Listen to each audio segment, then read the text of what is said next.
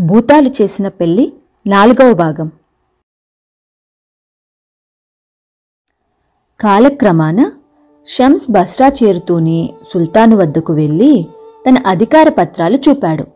నూర్ ఆల్దీన్ తన వజీరుగా ఉండేవాడని అతను చనిపోయి చాలా ఏళ్ళయిందని అతని భార్య తన వెనకటి వజీరు కుమార్తె అని ఆమె ఇంకా బస్రాలోనే ఉన్నదని సుల్తాను షమ్స్కు చెప్పాడు. షమ్స్ వెంటనే నూర్ భార్య వద్దకు వెళ్ళాడు. భర్త చనిపోయి కొడుకు దేశాలు పట్టిపోయి అతని జాడ తెలియక శోక సముద్రంలో మునిగి ఉన్న ఆమెకు షమ్స్ తన కుమార్తె పెళ్ళి వృత్తాంతం చెప్పి మీ కొడుకు దైవికంగా నాకు అల్లుడై అంతలోనే జాడ తెలియకుండా ఎటో వెళ్ళిపోయాడు. వాడి చిహ్నంగా నా కూతురు ఒక పిల్లవాణ్ణి కన్నది. నాకులాగే మీకు కూడా వాడు మనవడు. వాడికి అజీబ్ అని పేరు పెట్టుకున్నాం. వాణ్ణి కూడా నా వెంట తెచ్చాను అన్నాడు. నూర్ భార్య ఈ మాటలు వింటూనే కొంత చైతన్యం పొందింది. ఇంటి నుంచి వెళ్ళిపోయాక తన కొడుకు కొంతకాలమైనా బతికి ఉండి ఒక కొడుకును కూడా కన్నందుకు ఆమె సంతోషించింది. అజీబ్ను తన ఇంటికి పిలిపించి వాణ్ణి కౌగులించుకొని ఆనందాశ్రువులు రాల్చింది. ఇకనైనా మనమంతా ఒకచోటే ఉందాం. మీరు కూడా మా వెంట ఖైరోకు రాకూడదా? అన్నాడు షమ్స్. ఈ మాట వినటమే తడవుగా నూర్ భార్య తన సొత్తంతా పోగు చేసుకొని ప్రయాణానికి అవసరమైనవన్నీ సమకూర్చుకొని తన పరివారంతో సహా ప్రయాణానికి సిద్ధమైంది. షమ్స్ బస్రా సుల్తాన్ వద్దకు వెళ్ళి సెలవు అడిగాడు. సుల్తాను షమ్స్కు అనేక కానుకలు ఇవ్వటమే కాక ఈజిప్టు సుల్తాన్ గారికి ఇవ్వమని ఎన్నో కానుకలు షమ్స్కిచ్చాడు. తరువాత షమ్స్ తన మనవన్ని ఇద్దరు ఆడవాళ్ళను వెంటబెట్టుకుని కైరోకు తిరుగు ప్రయాణం కట్టాడు. ఈ తిరుగు ప్రయాణంలో వారు వెనుకటిలాగే డమాస్కస్ నగరం వెలుపల మైదానం మీద డేరాలు దించారు.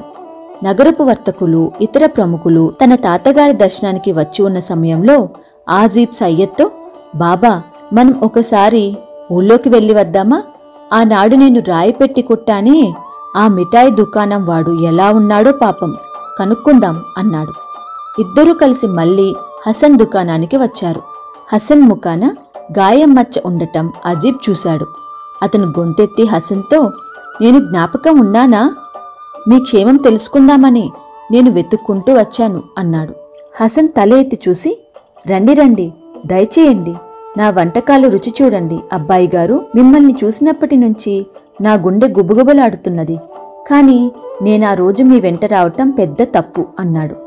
ఈరోజు కూడా అజీబ్ సయ్యద్ హసన్ దుకాణంలో దానిమ్మ మురబ్బ తిన్నారు.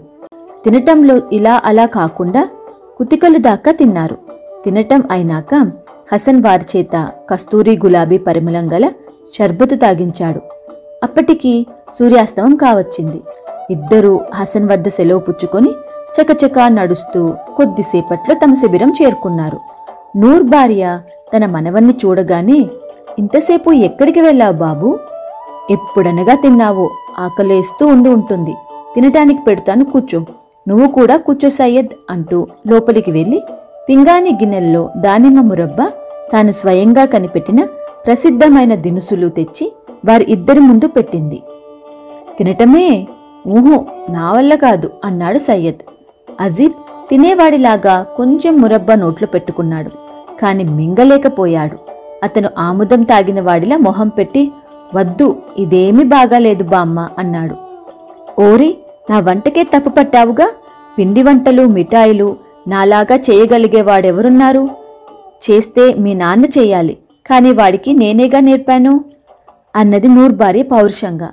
లేదులే బామ్మ ఇలాంటి మురబ్బాయే ఇంతకు ముందు ఒక మిఠాయి దుకాణంలో తిన్నాం. మళ్ళీ తాతతోనూ మా అమ్మతోనూ చెప్పకు. ఈ దుకాణం వాడు చాలా బాగా చేశాడు. దాని వాసన ఏం వాసన? దాని రుచి ఏం రుచి? ఇది దాని ముందు ఎందుకు పనికిరాదు బామ్మ? అన్నాడు అజీబ్. నూర్బారి ఆగ్రహంతో సయ్యద్ కేసి తిరిగి వెదవ కుర్రాన్ని అడ్డమైన మిఠాయి దుకాణాల్లోనూ తినిపించి పాడు చేస్తున్నావా? అన్నది.